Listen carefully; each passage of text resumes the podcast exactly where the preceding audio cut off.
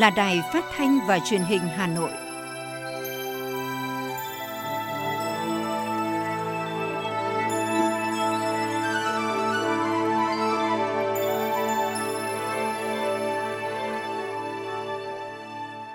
Thưa quý vị và các bạn, bây giờ là chương trình thời sự của Đài Phát thanh Truyền hình Hà Nội đang được phát trực tiếp trên 6 FM tần số 90 MHz. Tối nay chủ nhật ngày 30 tháng 1 năm 2022 có những nội dung chính sau. Nhân dịp Tết Nguyên đán nhâm dần năm 2022, sáng nay Tổng Bí thư Nguyễn Phú Trọng dâng hương tưởng niệm Chủ tịch Hồ Chí Minh tại nhà 67 trong khu di tích Chủ tịch Hồ Chí Minh ở phủ Chủ tịch.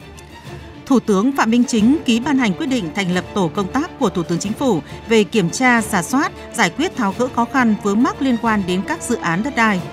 Bộ Văn hóa Thể thao và Du lịch đề xuất mở cửa toàn bộ hoạt động du lịch quốc tế từ ngày 31 tháng 3 tới. Phần tin thế giới có những tin đáng chú ý. Triều Tiên tiếp tục phóng tên lửa lần thứ 7 trong chưa đầy một tháng. Các nước Liên minh châu Âu chia rẽ quan điểm về mức độ trừng phạt với Nga. Thế giới vượt mốc 10 tỷ liều vaccine COVID-19 được tiêm. Sau đây là nội dung chi tiết. Thưa quý vị và các bạn, sáng nay, tức ngày 28 tháng Chạp năm Tân Sửu, Tổng Bí thư Nguyễn Phú Trọng đã đến dâng hương tưởng niệm Chủ tịch Hồ Chí Minh tại nhà 67 trong khu di tích Chủ tịch Hồ Chí Minh tại phủ Chủ tịch. Tại nhà 67, Tổng Bí thư Nguyễn Phú Trọng và các đồng chí cùng đi đã kính cẩn dâng hương tưởng nhớ công lao của Chủ tịch Hồ Chí Minh, lãnh tụ thiên tài của Đảng và nhân dân ta, người thầy vĩ đại của cách mạng Việt Nam, anh hùng giải phóng dân tộc, danh nhân văn hóa thế giới, nói chuyện thân mật với cán bộ, nhân viên khu di tích Chủ tịch Hồ Chí Minh tại Phủ Chủ tịch, Tổng Bí thư nêu rõ, đến với nhà 67 vừa là thắp hương tưởng niệm Bác Hồ, vừa là tự soi lại mình để không ngừng học tập và làm theo tư tưởng, đạo đức, phong cách của người. Suốt đời bác quan tâm đến việc tu dưỡng, nâng cao đạo đức cách mạng cho cán bộ, đảng viên và chính bản thân người tự nêu tấm gương sáng về đạo đức cách mạng. Tổng Bí thư nhấn mạnh, chúng ta đón xuân mới đúng dịp kỷ niệm 92 năm ngày thành lập Đảng, nhớ bác chúng ta càng phải học tập, thấm nhuần tư tưởng của bác. Tổng Bí thư Nguyễn Phú Trọng mong muốn cán bộ nhân viên khu di tích với vinh dự và trách nhiệm phải hoàn thành nhiệm vụ rất quan trọng là giới thiệu truyền tài đầy đủ, sâu sắc, chân thành về cuộc đời sự nghiệp của Chủ tịch Hồ Chí Minh, góp phần quảng bá giáo dục tư tưởng đạo đức, phong cách của Chủ tịch Hồ Chí Minh tới đông đảo cán bộ, quần chúng nhân dân và bạn bè thế giới. Thưa quý vị và các bạn, Thủ tướng Phạm Minh Chính vừa ký ban hành quyết định thành lập tổ công tác của Thủ tướng Chính phủ về kiểm tra, giả soát, giải quyết, tháo gỡ khó khăn vướng mắc liên quan đến các dự án đất đai trong các kết luận thanh tra kiểm tra, bản án tại thành phố Hà Nội thành phố Hồ Chí Minh, thành phố Đà Nẵng, tỉnh Khánh Hòa và một số tỉnh, thành phố. Theo quyết định, Phó Thủ tướng Chính phủ Lê Minh Khái là tổ trưởng tổ công tác. Tổ công tác có nhiệm vụ chỉ đạo kiểm tra giả soát khó khăn vướng mắc liên quan đến các dự án đất đai trong các kết luận thanh tra kiểm tra, bản án tại thành phố Hà Nội, thành phố Hồ Chí Minh, thành phố Đà Nẵng, tỉnh Khánh Hòa và một số tỉnh thành phố. Tổng hợp báo cáo Thủ tướng Chính phủ chỉ đạo giải quyết tháo gỡ khó khăn vướng mắc liên quan đến các dự án đất đai trong các kết luận thanh tra kiểm tra, bản án tại một số tỉnh thành phố đối với nội dung thuộc thẩm quyền của Thủ tướng Chính phủ tổng hợp tham mưu Thủ tướng Chính phủ báo cáo cấp có thẩm quyền giải quyết tháo gỡ khó khăn, vướng mắc liên quan đến các dự án đất đai trong các kết luận thanh tra kiểm tra, bản án tại một số tỉnh, thành phố đối với các nội dung vượt thẩm quyền của Thủ tướng Chính phủ đôn đốc kiểm tra tổng hợp việc giải quyết tháo gỡ khó khăn, vướng mắc liên quan đến các dự án đất đai trong các kết luận thanh tra kiểm tra, bản án thuộc thẩm quyền của các bộ ngành địa phương. Tổ công tác chỉ đạo đôn đốc thực hiện các kết luận, kiến nghị của các cơ quan có thẩm quyền liên quan đến đất đai không có vướng mắc, phù hợp với quy định của pháp luật, tham mưu kiến nghị cấp có thẩm quyền sửa đổi bổ sung hoàn thiện cơ chế chính sách pháp luật và thực hiện các nhiệm vụ khác có liên quan theo phân công chỉ đạo của Thủ tướng Chính phủ. Tổ công tác làm việc theo chế độ tập thể, đề cao trách nhiệm cá nhân người đứng đầu, các thành viên thực hiện nhiệm vụ theo chế độ kiêm nhiệm, chịu trách nhiệm về nhiệm vụ được phân công. Văn phòng Chính phủ vừa có văn bản thông báo kết luận của Thủ tướng Chính phủ Phạm Minh Chính tại cuộc họp diễn ra ngày 27 tháng 1 của Ban chỉ đạo quốc gia phòng chống dịch COVID-19 trực tuyến, các địa phương về công tác phòng chống dịch COVID-19 trong dịp Tết Nguyên đán nhâm dần.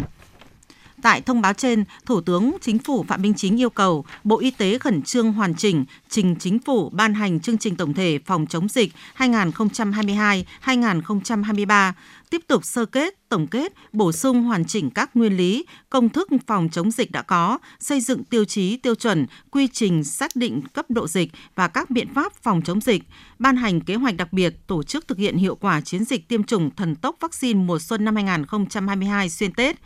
Thủ tướng nhấn mạnh trong điều kiện đã đạt tỷ lệ bao phủ vaccine cao, các cấp, các ngành, các địa phương cần thúc đẩy mạnh mẽ việc thực hiện đa mục tiêu, trong đó có phòng chống dịch và phát triển các lĩnh vực kinh tế xã hội. Bên cạnh đó, Bộ Y tế tiếp tục cập nhật, sửa đổi, bổ sung hoàn thiện quy trình, phác đồ theo dõi y tế, chăm sóc điều trị F0 tại nhà, bảo đảm thực hiện tốt nhiệm vụ chuyên môn thường xuyên, trong đó có khám chữa bệnh, cấp cứu các bệnh khác, nhất là trong dịp Tết Nguyên đán. Bộ Giáo dục và Đào tạo chủ trì, chủ động chỉ đạo các địa phương chuẩn bị thật chu đáo cho việc mở cửa trường học – Bộ Văn hóa, Thể thao và Du lịch chủ trì cùng Bộ Y tế và các cơ quan liên quan căn cứ diễn biến tình hình quyết định việc mở lại các hoạt động du lịch sớm nhất có thể, tiếp tục thực hiện nghiêm công tác phòng chống tham nhũng, tiêu cực trong hoạt động phòng chống dịch.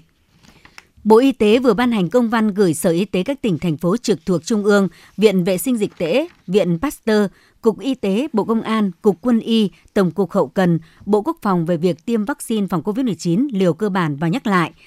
Bộ Y tế cho biết người đã tiêm đủ liều cơ bản bằng vaccine do Sinopharm sản xuất thì có thể tiêm liều bổ sung và nhắc lại bằng vaccine AstraZeneca sản xuất. Đối với liều dùng vaccine do Moderna sản xuất, người tiêm liều bổ sung thì sử dụng liều là 0,5 ml, còn với người tiêm liều nhắc lại, người đã tiêm hai mũi trước đó bằng bất cứ loại vaccine gì, liều dùng là 0,25 ml, tức là 1 phần 2 liều cơ bản. Bộ Y tế đề nghị các đơn vị trên tham mưu Chủ tịch Ủy ban nhân dân tỉnh, thành hoặc lãnh đạo bộ của đơn vị mình quyết định đối tượng thêm phù hợp với tình hình thực tiễn và yêu cầu phòng chống dịch trên địa bàn xây dựng kế hoạch và chuẩn bị các điều kiện cần thiết để triển khai tiêm vaccine phòng COVID-19, ra soát kỹ càng và tổ chức tiêm vét, đảm bảo tất cả người dân có đủ điều kiện tiêm chủng được tiêm đủ liều vaccine. Các viện vệ sinh dịch tễ, viện Pasteur được giao nhiệm vụ hướng dẫn, hỗ trợ chuyên môn kỹ thuật cho các địa phương trong việc tổ chức triển khai tiêm chủng. Từ ngày 29 tháng 1, cả nước bắt đầu chiến dịch tiêm chủng vaccine thần tốc mùa xuân năm 2022 theo phát động của Thủ tướng Chính phủ, với mục tiêu hết tháng 1 sẽ hoàn thành việc tiêm mũi 2 cho người từ 12 đến 17 tuổi, trong quý 1 hoàn thành việc tiêm mũi 3 cho người từ 18 tuổi trở lên, trừ các đối tượng chống chỉ định. F0 điều trị 7 ngày tại nhà, xét nghiệm âm tính sẽ được dỡ bỏ cách ly là điểm mới trong hướng dẫn chuẩn đoán và điều trị COVID-19 được Bộ Y tế mới ban hành, thay thế hướng dẫn cũ ngày 6 tháng 10 năm 2021. Tại hướng dẫn mới này, Bộ Y tế đã bổ sung tiêu chuẩn dỡ bỏ cách ly với người nhiễm COVID-19 điều trị tại nhà. Theo đó, người bệnh COVID-19 không triệu chứng hoặc triệu chứng nhẹ, đủ điều kiện cách ly, điều trị tại nhà theo quy định sẽ được dỡ bỏ cách ly, điều trị tại nhà khi đủ 7 ngày và có kết quả test nhanh âm tính do nhân viên y tế hoặc người bệnh tự thực hiện dưới sự giám sát của nhân viên y tế bằng ít nhất một trong các hình thức trực tiếp hoặc gián tiếp qua các phương tiện từ xa. Theo quy định cũ, bệnh nhân COVID-19 tại nhà được dỡ bỏ cách ly khi đủ 10 ngày điều trị và xét nghiệm âm tính. Trong trường hợp sau 7 ngày kết quả xét nghiệm còn dương tính thì tiếp tục cách ly đủ 10 ngày đối với người đã tiêm đủ liều vaccine và 14 ngày đối với người chưa tiêm đủ liều vaccine. Trạm y tế nơi quản lý người bệnh chịu trách nhiệm xác nhận khỏi bệnh cho người bệnh. Cũng theo hướng dẫn mới nhất của Bộ Y tế, có 5 mức phân loại bệnh đối với người mắc COVID-19, trong đó Bộ Y tế đã đưa ra nhóm F0 không triệu chứng vào mức đầu tiên. Bộ Giao thông Vận tải đã quyết định điều chỉnh một số nội dung hướng dẫn về vận tải khách công cộng theo quyết định 1812 ngày 16 tháng 10 năm 2021 của Bộ này áp dụng với đường bộ, đường sắt, hàng không, đường thủy nội địa và hàng hải. Theo đó, Bộ Giao thông Vận tải bỏ quy định về giãn cách chỗ với phương tiện vận tải hành khách và bỏ quy định về tỷ lệ phương tiện được phép hoạt động.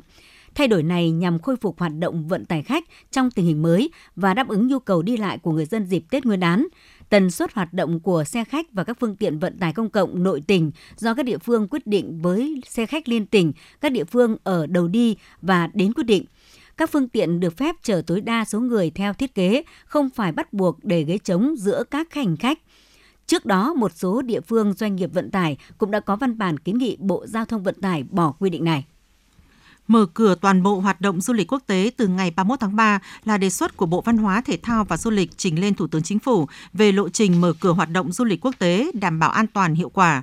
Theo đó, sẽ mở cửa hoàn toàn hoạt động du lịch quốc tế đón khách nước ngoài đến Việt Nam và đưa khách đi du lịch nước ngoài qua tất cả các cửa khẩu quốc tế từ ngày 31 tháng 3. Theo Bộ Văn hóa, Thể thao và Du lịch, đây là thời điểm thích hợp để mở cửa thu hút khách du lịch quốc tế vì dự kiến đến tháng 3, Việt Nam sẽ hoàn thành chiến dịch tiêm chủng mũi 3 vaccine phòng COVID-19, đảm bảo miễn dịch cộng đồng. Nếu Việt Nam triển khai chậm hơn việc mở cửa du lịch quốc tế sẽ làm giảm sức thu hút khách quốc tế. Trong bối cảnh nhiều quốc gia trong khu vực cũng đang chuẩn bị kế hoạch khôi phục du lịch quốc tế. Đây cũng là khoảng thời gian để các bộ ngành liên quan điều chỉnh các quy định phòng dịch. Các doanh nghiệp du lịch cũng có thời gian hoàn thiện và triển khai kế hoạch truyền thông, xúc tiến quảng bá, kết nối thị trường và chuẩn bị đón khách du lịch quốc tế vào dịp cao điểm.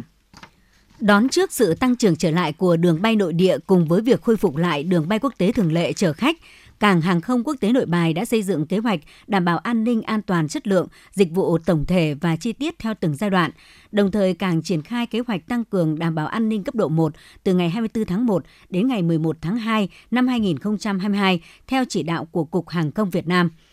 Để bảo đảm an toàn khai thác, cảng đã giả soát, tính toán năng lực đáp ứng của hai nhà ga hành khách vào các giai đoạn cao điểm, khung giờ cao điểm, bố trí vị trí đỗ tàu bay, mở tối đa hệ thống máy soi chiếu an ninh, mở lại khai thác sảnh e, linh hoạt điều chỉnh quầy thủ tục, sắp xếp cửa ra tàu bay, băng tải hành lý đảm bảo phù hợp với thực tế, triển khai chế độ trực lãnh đạo chỉ huy 24 trên 7 tại các cấp để kịp thời giải quyết những vướng mắc phát sinh trong hoạt động khai thác. Cảng hàng không quốc tế Nội Bài yêu cầu các doanh nghiệp cung ứng dịch vụ vận tải mặt đất, xe buýt, taxi phải đảm bảo đủ các phương tiện phục vụ hành khách di chuyển giữa trung tâm thành phố Hà Nội và cảng trong giai đoạn cao điểm, đặc biệt đối với các chuyến bay đêm, sáng sớm. Các doanh nghiệp cung ứng dịch vụ xây dựng kế hoạch phục vụ hành khách gửi về cảng để giám sát.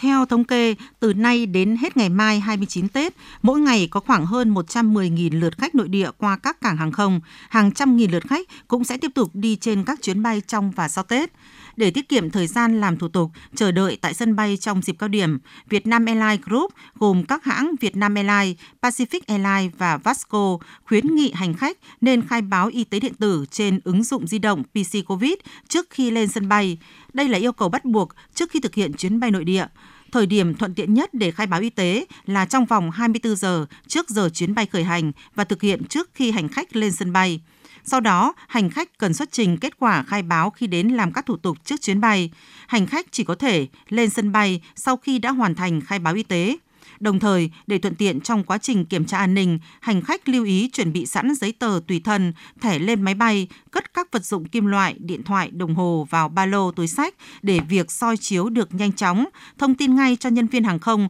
trong trường hợp sát giờ khởi hành hoặc cần trợ giúp để kịp thời đúng giờ chuyến bay. Bên cạnh đó, Việt Nam Airlines Group khuyến nghị hành khách làm thủ tục check-in trước qua website, ứng dụng di động, qua điện thoại, telephone check-in hoặc tại các quầy tự làm thủ tục, kiosk check-in trong vòng 24 giờ trước khi khởi hành. Trong dịp cao điểm Tết năm nay, Việt Nam Airlines Group thông báo tăng mạnh tần suất nhiều đường bay, trung bình mỗi ngày thực hiện khoảng 300 chuyến bay một chiều, số ghế cung ứng tăng 120% so với thường lệ. Các chuyến bay những ngày qua đã ghi nhận số lượng khách tăng nhanh, nhiều chuyến bay gần như đã kín chỗ. Sở Giao thông Vận tải Hà Nội vừa có văn bản yêu cầu công ty trách nhiệm hữu hạn một thành viên đường sắt Hà Nội, Hà Nội Metro tổ chức kế hoạch chạy tàu Tết Nguyên đán nhâm dần năm 2022 để bảo đảm thống nhất hoạt động vận tải hành khách công cộng giữa đường sắt với xe buýt. Theo đó, ngày 31 tháng 1 tức 29 Tết, thời gian mở tuyến đường sắt đô thị là 5 giờ 30 phút, đóng tuyến 17 giờ. Ngày mùng 1 tháng 2, mùng 1 Tết mở tuyến 10 giờ, đóng tuyến 19 giờ 30. Ngày mùng 2 tháng 2, mùng 2 Tết mở tuyến 8 giờ 30, đóng tuyến 19 giờ 30. Ngày mùng 3 tháng 2, mùng 3 Tết mở tuyến 6 giờ 30, đóng tuyến 20 giờ 30. Ngày mùng 4 tháng 2, mùng 4 Tết mở tuyến 6 giờ, đóng tuyến 21 giờ. Các chuyến tàu 5 ngày trên đều giãn cách chạy tàu 10 phút. Từ ngày mùng 5 tháng 2, mùng 5 Tết trở đi, thời gian đóng mở tuyến được thực hiện bình thường theo phương án vận hành đã được phê duyệt. Cũng tại văn bản này, Sở Giao thông Vận tải Hà Nội yêu cầu Hà Nội Metro tiếp tục thực hiện 166 quy trình vận hành, bảo đảm an toàn, đôn đốc, chấn chỉnh đội ngũ cán bộ nhân viên, nâng cao ý thức chất lượng phục vụ người dân, đồng thời chủ động triển khai các biện pháp phòng chống dịch COVID-19. Ngày hôm qua, theo thông tin từ Sở Giáo dục và Đào tạo Hà Nội, các quận, huyện, thị xã và các trường học trên địa bàn thành phố đang khẩn trương hoàn thiện các phần việc cuối cùng trong công tác chuẩn bị sẵn sàng đón học sinh trở lại trường học theo kế hoạch hầu hết đơn vị đã huy động cán bộ, giáo viên, nhân viên đến trường tổ chức vệ sinh, phun khử khuẩn, giả soát các điều kiện về cơ sở vật chất, trang thiết bị phục vụ việc tổ chức dạy học trực tiếp. Các trường trung học cơ sở cũng đã sắp xếp thời khóa biểu phù hợp đảm bảo việc tổ chức dạy học song song theo hai hình thức, dạy học trực tuyến đối với học sinh lớp 6 và dạy học trực tiếp đối với học sinh từ lớp 7 trở lên. Theo kế hoạch đã được Ủy ban nhân dân thành phố Hà Nội phê duyệt, từ ngày 8 tháng 2 năm 2022, học sinh từ lớp 7 đến lớp 12 thuộc các trường trung học cơ sở, trung học phổ thông, trung tâm giáo dục nghề nghiệp, giáo dục thường xuyên, các trường trung cấp, cao đẳng, học viện có liên kết dạy văn hóa kết hợp dạy nghề trên địa bàn thành phố sẽ trở lại trường học trực tiếp. Bộ Giáo dục và Đào tạo ngày hôm qua cho biết cả nước đã có 14 tỉnh thành phố cho học sinh trực tiếp đến trường, 30 tỉnh thành phố tổ chức dạy học trực tiếp trực tuyến qua truyền hình, 19 tỉnh thành phố tổ chức dạy học trực tuyến và qua truyền hình. Tổng số học sinh đến trường là hơn 15,6 triệu em, chiếm tỷ lệ 69,3%. Dự kiến đến ngày 7 tháng 2, cả nước sẽ có hơn 17,2 triệu học sinh các cấp đến trường học trực tiếp, chiếm tỷ lệ 75,7%. Trong đó, khối mầm non có 51 trên 63 tỉnh, thành phố với hơn 3,7 triệu trẻ em đến trường. Khối tiểu học có 53 trên 63 tỉnh, thành phố với hơn 6,2 triệu trẻ em đến trường. Khối trung học cơ sở có 57 trên 63 tỉnh, thành phố với gần 4,5 triệu học sinh đến trường. Đáng chú ý, khối trung học phổ thông dự kiến có 63 trên 63 tỉnh, thành phố với gần 2,8 triệu học sinh đến trường học trực tiếp, đạt tỷ lệ 100% số học sinh của cấp học. Ngày hôm qua, Công an thành phố Hà Nội thông tin thời điểm cận kề Tết Nguyên đán nhu cầu đổi tiền lẻ của người dân tăng cao nên các trang mạng xã hội, các cá nhân liên tục giao bán đổi tiền lẻ với nhiều mệnh giá và cũng tiềm ẩn nhiều nguy cơ lừa đảo qua các hình thức đổi tiền. Việc đổi tiền mới, tiền lẻ xuất phát từ tâm lý thói quen của nhiều người đã hình thành nhiều năm nay, dùng tiền mới để mừng tuổi, tiền lẻ để đi lễ. Công an thành phố Hà Nội khuyến cáo người dân cảnh giác trước các thủ đoạn lừa đảo qua hình thức đổi tiền ngày Tết. Khi nhiều trang web đổi tiền không có địa chỉ rõ ràng và thường yêu cầu khách chuyển khoản trước, nên không ít người đã mất tiền khi chưa nhận được tiền mới, tiền lẻ. Khi giao nhận tiền được bó kỹ thành từng cọc, từng thép, do đó tiềm ẩn nhiều nguy cơ rủi ro như số lượng thiếu, tiền bất hợp pháp. Tại Điều 30 Nghị định 88-2019 NDCP ngày 14 tháng 11 năm 2019 của Chính phủ quy định về xử phạt hành chính trong lĩnh vực tiền tệ và ngân hàng, quy định hành vi đổi tiền không đúng quy định của pháp luật có thể bị phạt từ 20 đến 40 triệu đồng. Thưa quý vị các bạn, trong bối cảnh dịch COVID-19 đang diễn biến phức tạp để đảm bảo an toàn cho nhân dân vui xuân đón Tết, quận Tây Hồ cũng đã đẩy mạnh công tác tuyên truyền bố trí các điểm chợ hoa Tết hợp lý để nhân dân mua sắm thuận tiện, tránh tập trung đông người, không còn cảnh nhộn nhịp như mọi năm. Mỗi người dân vẫn tự nâng cao ý thức phòng dịch để có một mùa xuân an lành hạnh phúc. Mặc dù không nhộn nhịp, giá đào cũng thấp hơn một chút so với mọi năm, nhưng mỗi người dân làng nghề cũng đang nỗ lực để tiêu thụ hết sản phẩm do mình làm ra. Để phục vụ nhu cầu mua sắm vui xuân đón Tết của người dân, Ủy ban dân quận Tây Hồ cũng đã bố trí 7 điểm chợ hoa Tết, trong đó có 2 điểm tại khu vực chợ Hoa Quảng An, tuyến đường Lạc Long Quân và 5 điểm tại phường Tứ Liên, Nhật Tân, Phú Thượng và Quảng An. Tại mỗi điểm chợ, cùng với việc đảm bảo an toàn phòng dịch thì việc bố trí điểm dừng đỗ xe, duy trì trật tự đô thị cũng được quan tâm. Ngoài ra, để nhân dân vui xuân đón Tết, lực lượng công an quận cũng duy trì việc tuần tra kiểm soát, đảm bảo an ninh trật tự, phân luồng giao thông tạo thuận lợi cho nhân dân mua sắm. Việc trang trí treo băng rôn tại các tuyến phố duy trì vệ sinh môi trường cũng được thực hiện. Một mùa xuân mới, mỗi gia đình đều trang trí nhà cửa đón Tết, lựa chọn cho mình cành đào cây quất ưng ý với kỳ vọng về một mùa xuân mới an lành, hạnh phúc, dịch bệnh sớm qua đi để cuộc sống của người dân trở lại nhịp sống bình thường.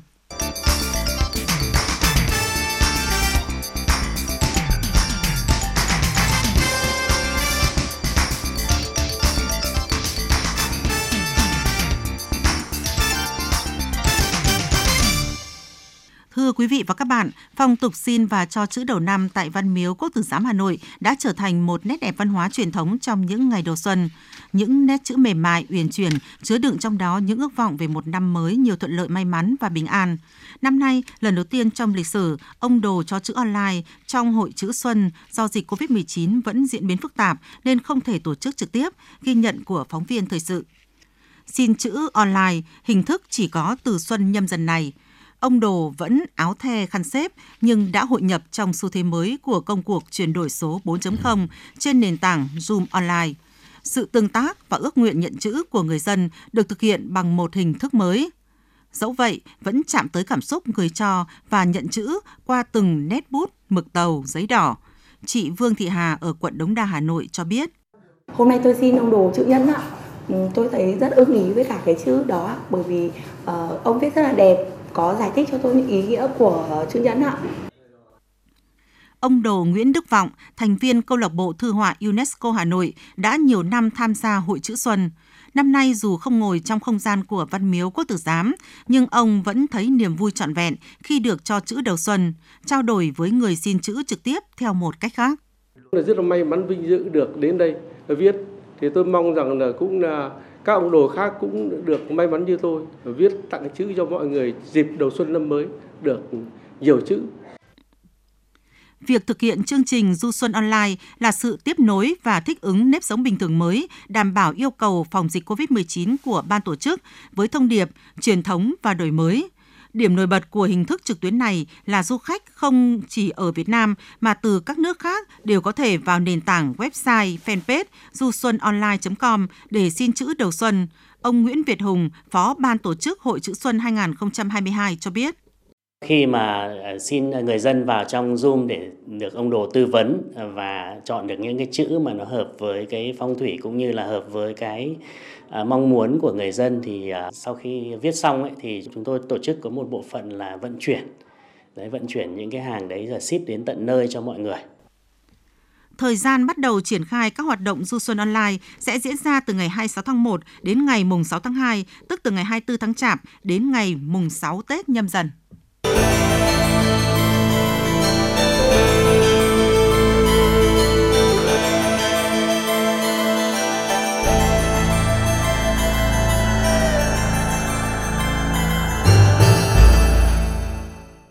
Xin chuyển sang phần tin thế giới. Tham mưu trưởng Liên quân Hàn Quốc ngày hôm nay cho biết Triều Tiên vừa phóng một tên lửa về phía khu vực ngoài khơi bờ biển phía đông nước này chỉ vài ngày sau một loạt các vụ thử tên lửa đạn đạo. Nếu được xác nhận, đây sẽ là vụ phóng tên lửa thứ bảy của Triều Tiên trong chưa đầy một tháng qua. Nhà lãnh đạo Kim Jong-un hồi tháng này cũng từng tuyên bố sẽ tăng cường khả năng phòng thủ và xem xét khởi động lại tất cả các hoạt động làm dầu urani đang tạm ngừng giữa lúc ngoại giao bế tắc với Mỹ và Hàn Quốc.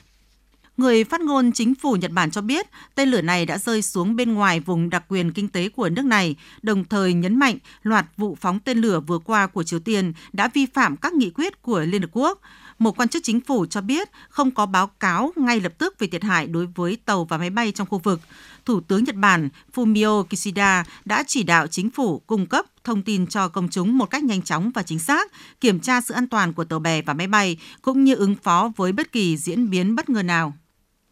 Thủ tướng Ba Lan Mateusz Morawiecki ngày hôm qua tiết lộ các quốc gia thành viên của Liên minh châu Âu EU hiện bị chia rẽ quan điểm liên quan đến quy mô của các biện pháp trừng phạt có thể áp đặt đối với Nga liên quan đến vấn đề Ukraine. Hiện giới chức Đức thông báo nước này chưa có kế hoạch hỗ trợ quân sự cho Ukraine, dù hai nước đồng minh là Anh và Mỹ đã bắt đầu chuyển giao vũ khí cho Kiev. Trong khi đó, Thủ tướng Anh Boris Johnson ngày hôm qua cho biết London chuẩn bị đề nghị NATO triển khai quy mô lớn binh sĩ, vũ khí, tàu chiến, máy bay tại châu Âu.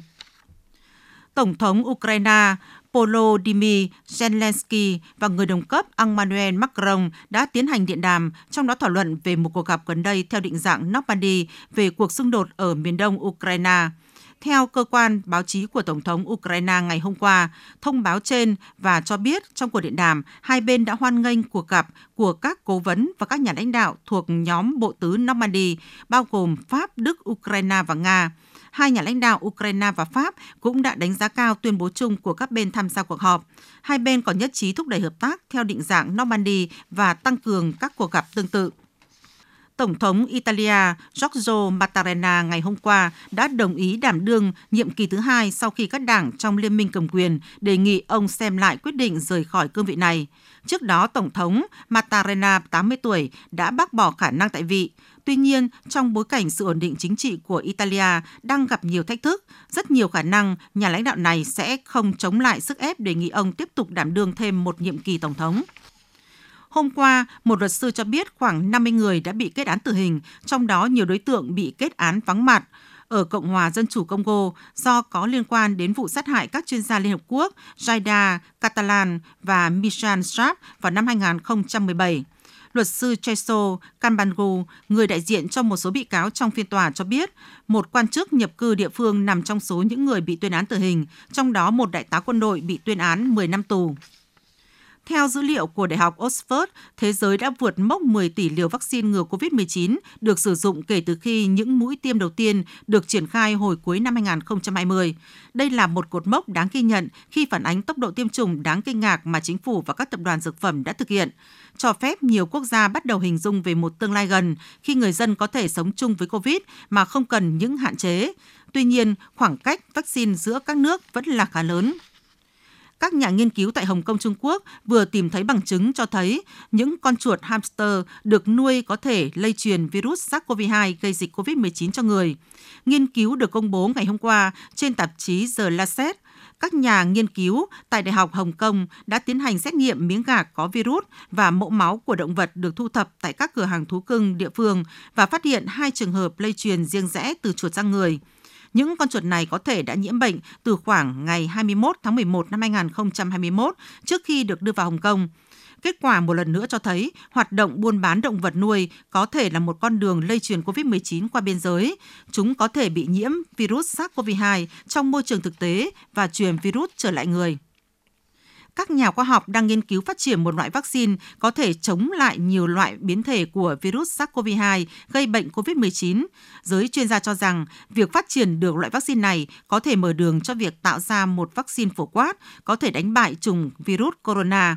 không chỉ ngăn chặn sự tấn công của các biến thể mới của virus SARS-CoV-2 mà còn có một số bệnh cảm lạnh thông thường. Tuy nhiên, phát biểu với báo giới, tiến sĩ Anthony Fauci, cố vấn y tế của Nhà Trắng và là chuyên gia dịch tễ hàng đầu của Mỹ cho rằng phải mất vài năm để phát triển các loại vaccine như vậy. Kể từ ngày 1 tháng 2 năm 2022, Philippines sẽ dỡ bỏ các phân loại danh sách quốc gia xanh, vàng, đỏ theo tình trạng COVID-19 và sẽ nối lại du lịch miễn thị thực cho các chuyến thăm ngắn ngày của công dân từ 157 quốc gia được phép nhập cảnh miễn phí vào Philippines trước khi đại dịch bắt đầu danh sách miễn thị thực nhập cảnh không bao gồm Trung Quốc, thị trường du lịch lớn nhất của Philippines, cũng như Đài Loan, Ấn Độ, nhưng nó bao gồm 10 nguồn du lịch hàng đầu còn lại của Malina, chẳng hạn như Hoa Kỳ, Hàn Quốc, Nhật Bản, Australia, Canada và Anh. Dự báo thời tiết khu vực Hà Nội đêm nay và ngày mai Vùng núi Ba Vì Sơn Tây đêm nay không mưa, ngày mai có lúc có mưa mưa rào, nhiệt độ từ 12 đến 14 độ C. Ngoại thành từ Phúc Thọ tới Hà Đông đêm nay không mưa, ngày mai có lúc có mưa rào, nhiệt độ từ 13 đến 15 độ C. Phía Nam từ Thanh Oai Thường Tín đến Ứng Hòa, đêm nay không mưa, ngày mai có lúc có mưa rào, nhiệt độ từ 13 đến 15 độ C. Mê Linh Đông Anh Sóc Sơn, đêm nay không mưa, ngày mai có lúc có mưa rào, nhiệt độ từ 12 đến 14 độ C. Trung tâm thành phố Hà Nội, đêm nay không mưa, ngày mai có lúc có mưa rào, nhiệt độ từ 13 đến 15 độ C. Quý vị và các bạn vừa nghe chương trình thời sự của Đài Phát thanh và Truyền hình Hà Nội, chịu trách nhiệm sản xuất Phó Tổng giám đốc Nguyễn Tiến Dũng, chương trình do biên tập viên Kiều Oanh, đạo diễn Kim Oanh, các phát thanh viên Thanh Hiền Kim Oanh và kỹ thuật viên Kim Thoa thực hiện. Xin chào và hẹn gặp lại trong chương trình thời sự sau.